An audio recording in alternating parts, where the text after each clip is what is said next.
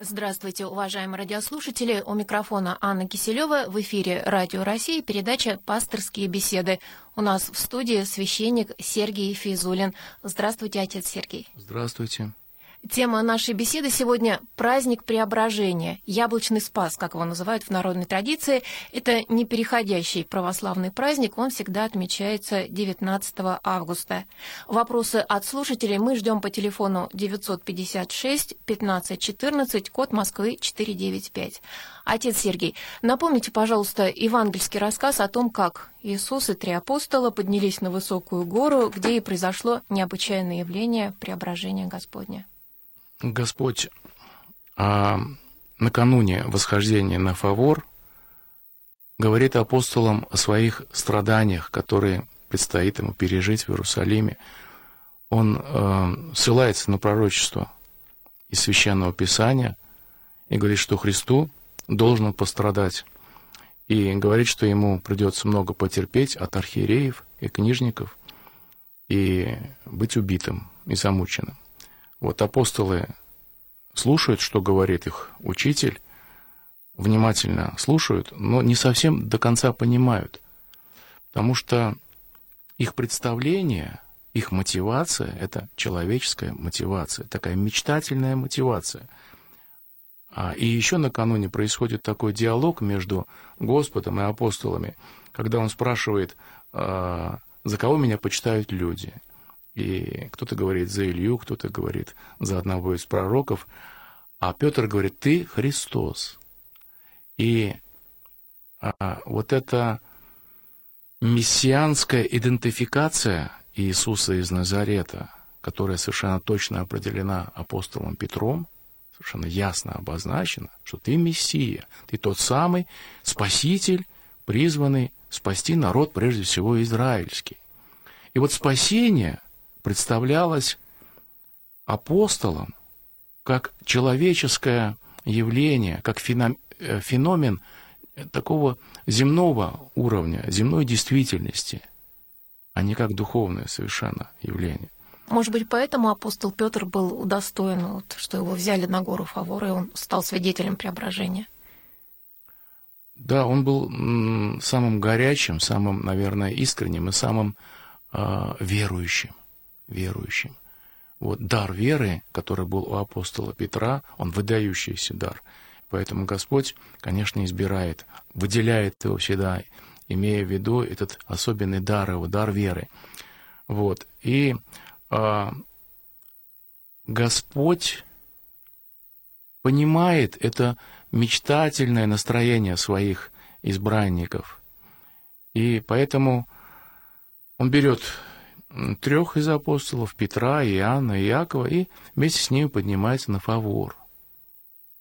И там это ночью все происходит. И вот они поднимаются ночью, идут, наверное, всю ночь, потому что это довольно высокое место, и там не просто пройти. Вот. И в гору всегда трудно идти, вообще, как всегда, трудно духовно поднять э, себя. Так, наверное, вот, и здесь тоже вот один из мотивов а, подъема на фавор это, это мотив духовного подъема, точнее духовного откровения. И, и вот на рассвете, когда апостолы, утружденные, а, уставшие от этого э, напряжения физического, они а, заснули и проснулись они от необыкновенного совершенно явление совершенно потрясенные тем, что увидели. Они увидели как раз, что Господь преобразился.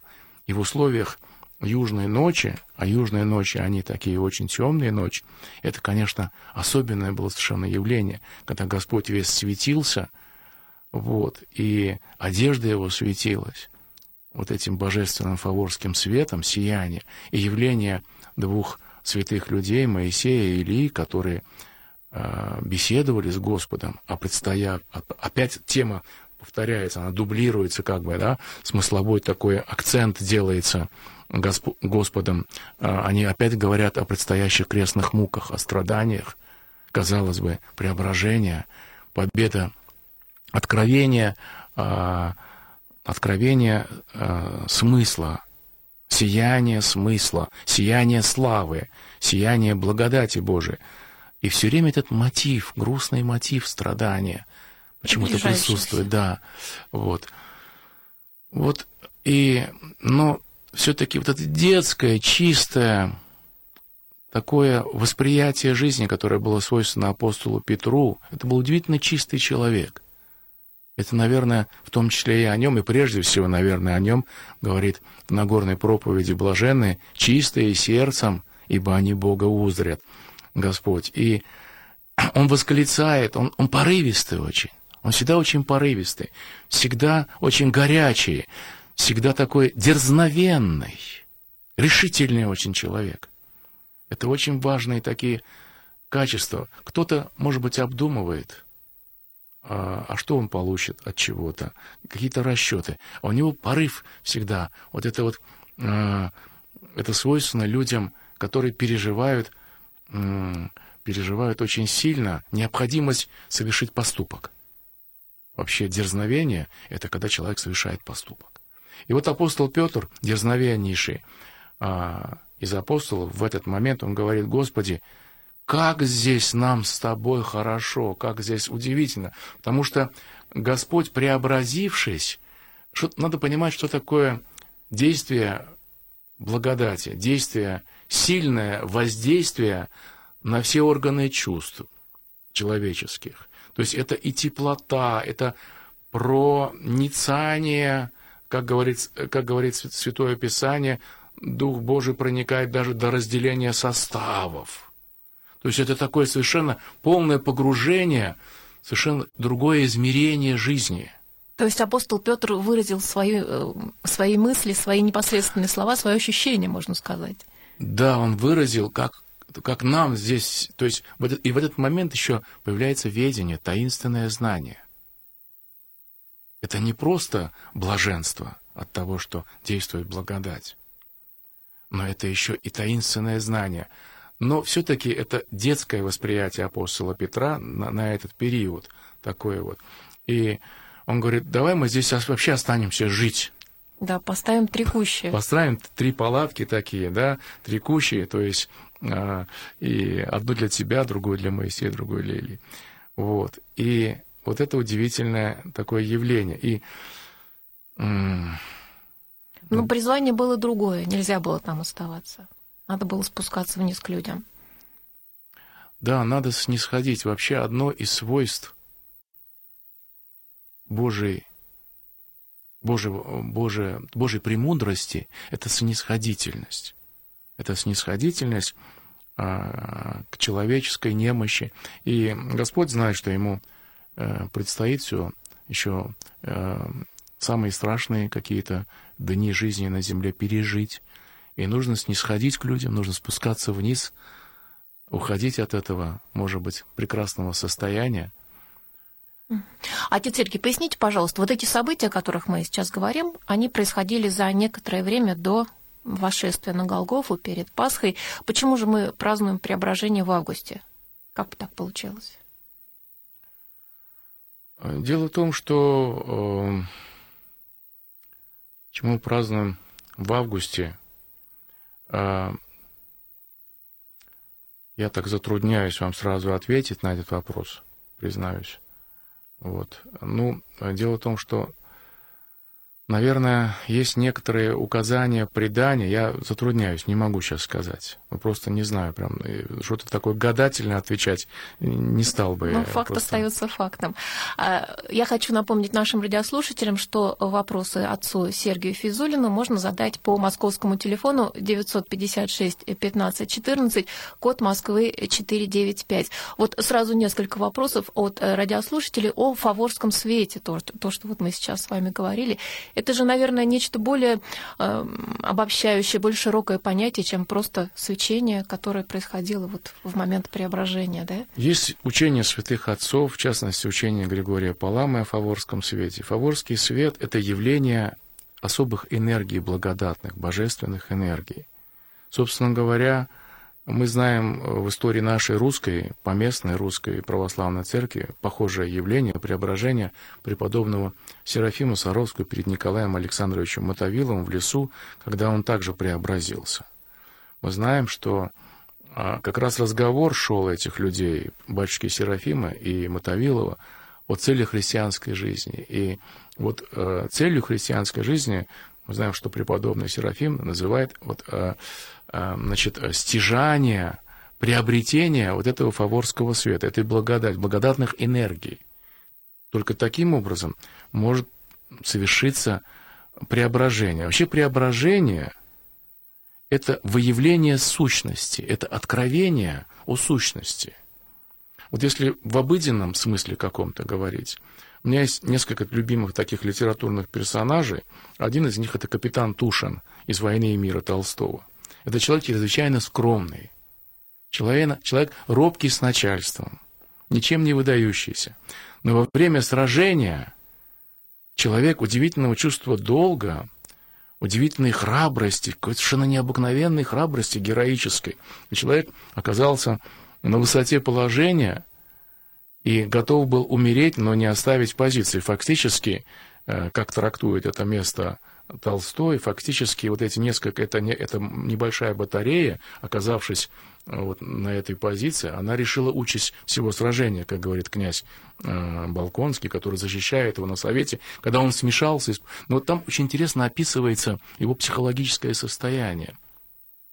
Это состояние какого-то внутреннего преображения – Вообще это люди скромные, э, э, люди э, ничего о себе вообще не мыслящие высокого. Не воображающие. Да, это вообще так. свойственно многим настоящим, подлинным людям. Не мечтательным, не химерическим таким, не высокопарным, не позером, а именно вот человек может ведь не знать на самом деле, какой он, но в момент опасности может быть, человек незаметный, скромный, ничем не выдающийся, он, он преображается, потому что в нем есть любовь. В нем есть любовь, настоящая любовь, которая делает его очень мужественным, потому что любовь — это преодоление страха. Э, боящийся несовершен в любви. Любовь преодолевает страх. И а, Поэтому для меня преображение, это, конечно, можно говорить богословски, э, используя богословский язык, э, что это фаворский свет, это благодатные энергии. И, в общем-то, смысл э, пребывания в церкви – это стяжание таких энергий благодатных.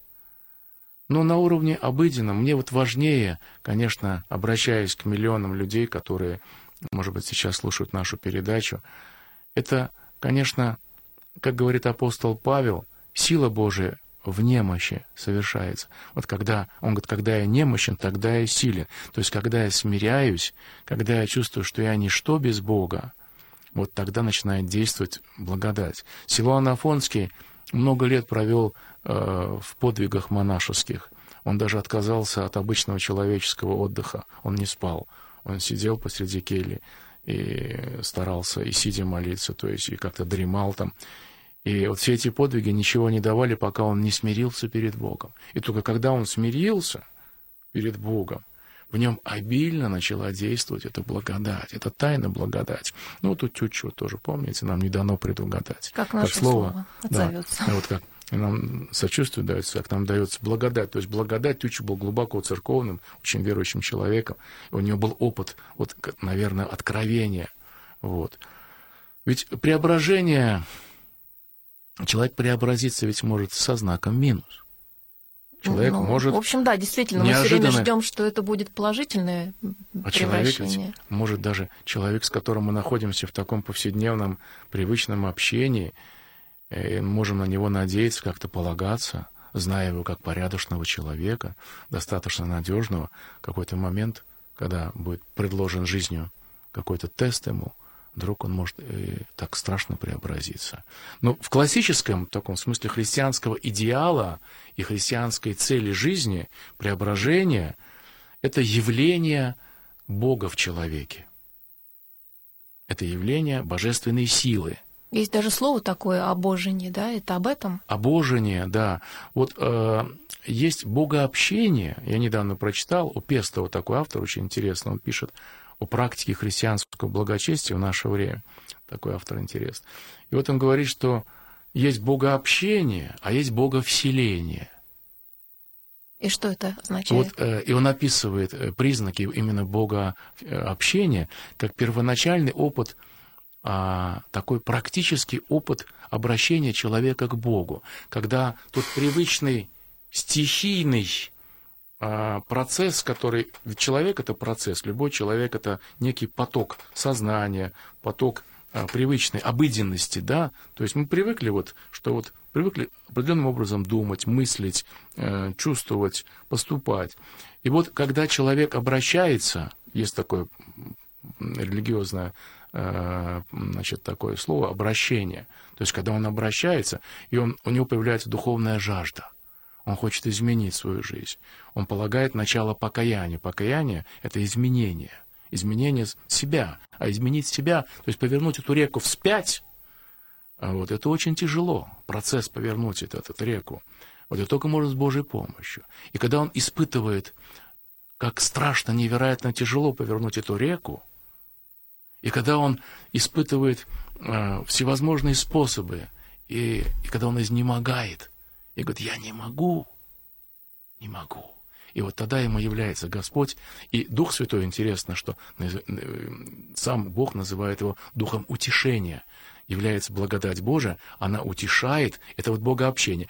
А когда человек продолжает идти этим скорбным, многотрудным, узким путем в Царство Божие, встречая все большее, нарастающее сопротивление обстоятельств, людей, там, злых сил, если он продолжает идти, и если он сохраняет трезвенное, то есть ясное, не мечтательное, а ясное понимание своей немощи, не теряет, не приобретает амбициозной самоуверенности – очень важный момент. То есть то, что называется прелесть, самообман, самообольщение, что как будто бы это он, как у Толстого, человек призван к самосовершенствованию. Это химера. А вот когда человек продолжает идти этим трудным узким путем, тогда начинается боговселение. Тогда эта благодать не просто пронизывает, просвечивает, но она начинает накапливаться. Эти энергии аккумулируются – и тогда человек от полноты, вот этой энергетической своей духовной благодатной полноты, он, конечно, уже э, может и других людей привлекать к Богу. Избыток уже этой жизненной силы, настоящей, подлинной. Вы силы. говорили о покаянии как пути к преображению, да, скажем так. Вот можно сказать, что здесь есть такое некий сложный вопрос, может быть, для многих наших радиослушателей, да, каяться это значит находить грехи в себе, да, свои прегрешения, то, что осуждать себя каким-то образом. Но с другой стороны, современные психотерапевты, психология, э, психология говорит нам о том, что себя нужно любить, да, себя нужно хвалить. Вот как человек, получается, стоит перед выбором, ругать а, себя или хвалить себя. Знаете, Аня, у Шекспира есть такие удивительные слова. Чтоб добрым быть, нужна мне беспощадность беспощадность к самому себе. И у Зуболовского, помните, не позволяй душе лениться, чтобы воду в ступе не толочь. Душа обязана трудиться. И ну, трудиться все-таки не кается, знаете. А покаяние — это величайший труд. Нет, я имею в виду, что труд сам по себе это не покаяние. Это приятный, можно сказать, даже процесс. Да, ну, может быть, конечно, труд... Э, как таковой, я имею в виду. Труд, который не направлен на покаяние, может быть, конечно. Вот творческие люди, они много времени посвящают самовыражению, какой-то экспрессии, ищут новые формы. Конечно, это нельзя назвать покаянием. Покаяние — это все-таки сознание того, что вот таким, каким я себя увидел с помощью Божьей. А по поводу психотерапии, просто вот вы сделали очень такой вот э, смысловой акцент — Дело в том, что психотерапия, скажем, Франкла, это христианская Виктора Франкла, психотерапия а, такого а, замечательного американского психолога, выходца из России, дай бог памяти, а, сейчас не вспомню фамилию, вот, э, поиск, смы, э, поиск логотерапии это Франкла, а, значит, а, сейчас не вспомню фамилию, он говорил о поиске смысла. То есть, на самом деле, любовь к себе — это строгая, взыскательная любовь должна быть. Это как раз то, что говорит Шекспир, беспощадность к себе. Я почему задала этот вопрос? Многие люди сейчас ищут душевной гармонии, находятся вот в стрессе или в депрессии, да, и обращаются или к религии, к православию, или к психотерапии, к помощи, да, в поисках гармонии, вот найти ее долгожданную, успокоиться. Психотерапия, Аня, она разная, то есть есть разные школы. Вот я просто назвал несколько, да, как бы. Но вот практическая психотерапия, вот современная, наиболее распространенная, она, конечно, в таком а, философском антагонизме находится с христианской традицией. То есть, на самом деле, а, любовь к самому себе, это слово «любовь» здесь неправильно интерпретируется. А, потому что любовь, ведь когда мы кого-то любим, мы наверное, знаете, я вспоминаю часто Атаманшу из «Снежной королевы», когда она говорит, что вот детей надо баловать, вот тогда из них вырастают настоящие разбойники. Вот если мы будем любовь и, э, значит, понимать как потакание каким-то слабостям и своим, и слабостям того человека, которого, как мы думаем, любим, нужно поставить серьезный вопрос, любовь ли это вообще? Потому что на мой взгляд, а, настоящая любовь это когда она это строгое взыскательное чувство. Это когда нет фальши, это когда есть некий идеал, наверное, так. Вот в христианстве идеал, высший идеал это сам Господь. Бог явился во плоти, велие благочестие тайны. Вот это а, явление Бога, откровение Бога о себе, а, вот, значит, Бог — это вопло... Вопло... Вопло... воплощенная любовь. Значит, любовь — это взять на себя ответственность за другого человека, вплоть даже до самопожертвования. Ну, а если в отношении себя говорить, о собственном преображении? Это значит то... о жертвенности говорить. Вот э, Господь показал, что, что такое любить. Это значит быть непонятым. Практически он не был понят никем. Это только потом даже после явления по воскресении своим из мертвых, когда он являлся, даже тогда они не совсем понимали. Только когда благодать, только когда преображающая благодать, когда Дух, вот этот фаворский свет, когда усиял апостол в день Пятидесятницы, только тогда им открылось, что и им надлежит свое время повторить путь своего божественного учителя, и им должно себя пронести в жертву в свое время. Тогда они были э, уже другими людьми, они становятся. А любить себя, да, Пушкин перечисляет он говорит, ну, кого можно любить? Там, друзей, друзья, значит, они там э, вот что-то говорить, помните, Евгения Онегина? Родственники, это тоже, значит, любить трудно. Жен любить тоже трудно, значит, любовниц, естественно, тоже. Детей легко. Ну, так он еще, да, ну вот, зато любовь красавец нежит, надежнее, он, надежнее дружбы и родства, да, он говорит. Но в конце он приходит к какому пессимистическому выводу. Любите самого себя, он говорит. Вот, но на самом деле это горький вывод. Это горький вывод. Это ирония. Ирония, ирония конечно, конечно. юмор, скажем ирония. так. Вот, и вообще есть такая э, мудрость э, по плодам узнавать.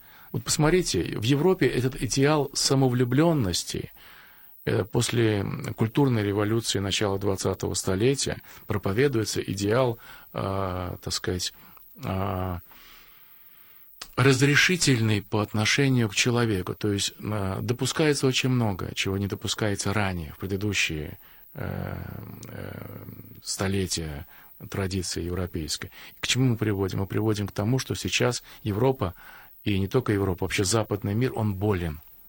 Хотя все начиналось с поисками благополучия. Да, то есть как раз, как раз отказ от строгого взыскательного отношения к себе в частности, от самонаказания, от самозапрещения, чтобы что такое? Одно из свойств преображения – это выявление настоящего достоинства человека, то есть настоящего богатства, сокрытого, может быть, человек, о котором он даже не догадывается, а сокровище, которое находится глубоко-глубоко в тайне личности, сокрытое сокровище. А потакание собственным слабостям, опустила человека на уровень животного. Это биологизаторский подход. Он свойствен, кстати, э, европейским современным психологическим и психотерапевтическим методикам. Биологизаторский, бихевиоризм, в частности, да, западная школа психологическая. Порадовать себя хоть чем-нибудь. Да, разрешать себе. Понимаете, вот те практические, та методология, которая в основе современной психотерапии, это, конечно, не христианская, даже не языческая. Даже у язычников классический патриархальный языческий мир, у него была масса запретов, э, масса табу была. А сейчас, в рамках оставаясь э, политкоррект, политкорректности, в рамках какой-то конъюнктуры культурной, так сказать, на это, поэтому, поэтому и человек все-таки создан по образу Божию. И преображение – это выявление, недаром корень, корень слова – это образ – преображение. И э, игнорирование того, что человек сообраз, создан по образу Божию, оно приводит к печальным результатам, как раз к патологиям приводит. Ну, а с другой стороны, самонадеянно прикладывать к себе образ Божий. Нет? Нет, это не самонадеянно. Это, это, это заложено в самом э, христианском э, отношении. Это сказано в Священном Писании. И э, церковь постоянно повторяет и делает на этом очень такой важный акцент смысловой, а, что человек подобен Богу, человек а, уроднен Богу, он должен уродниться Богу. И святые демонстрируют реально, что это возможно. Вот. И а, состояние выявления образа Божия и состояние его активация, если так можно, активного такого состояния, когда человек сконцентрирован на этом, когда он очень много э, духовной, духовных э, усилий э, употребляет, чтобы изобразился в нем Христос, как говорит апостол Павел.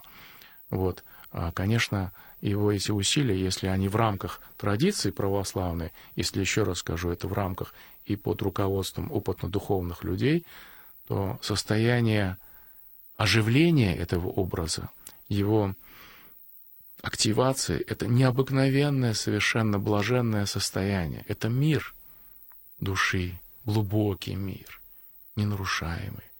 Это ясность восприятия, это видение окружающих братьями и сестрами, это любовь ко всему сущему, это возвращение в состояние первозданной райской невинности и даже более чрезвычайное э, состояние, я бы сказал, даже, даже, даже э, состояние Царства Божия, оно более высокое, чем состояние Эдема, которое было свойственно первым людям. Поэтому даже, даже коротенькое пребывание, даже короткий может быть опыт, потому что человеку трудно удержать в мире очень много раздражителей, которые мешают человеку. Мир сильно агрессивно, и э, злые духи агрессивно э, воздействуют на человека, когда у него возникает такое... Для них это вызов для злых сил.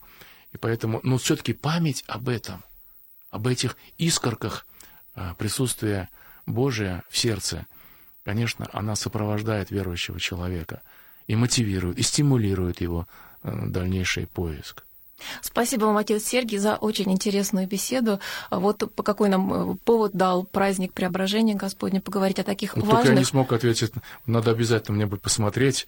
Мне очень жаль, что я не смог, я сейчас как-то даже вот задумался. Я как-то не задумался. Это, вероятно, традиция, опять же. Как... Надо... Есть, конечно, в церкви ответ на этот вопрос, но...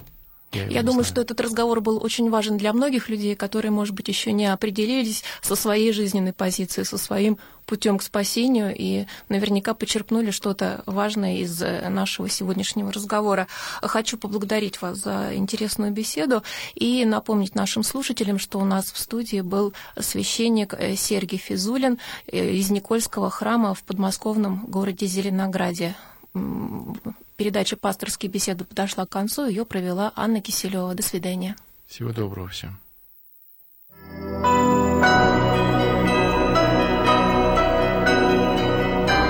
Вы слушали программу «Пасторские беседы» из цикла «Мир, человек, слово».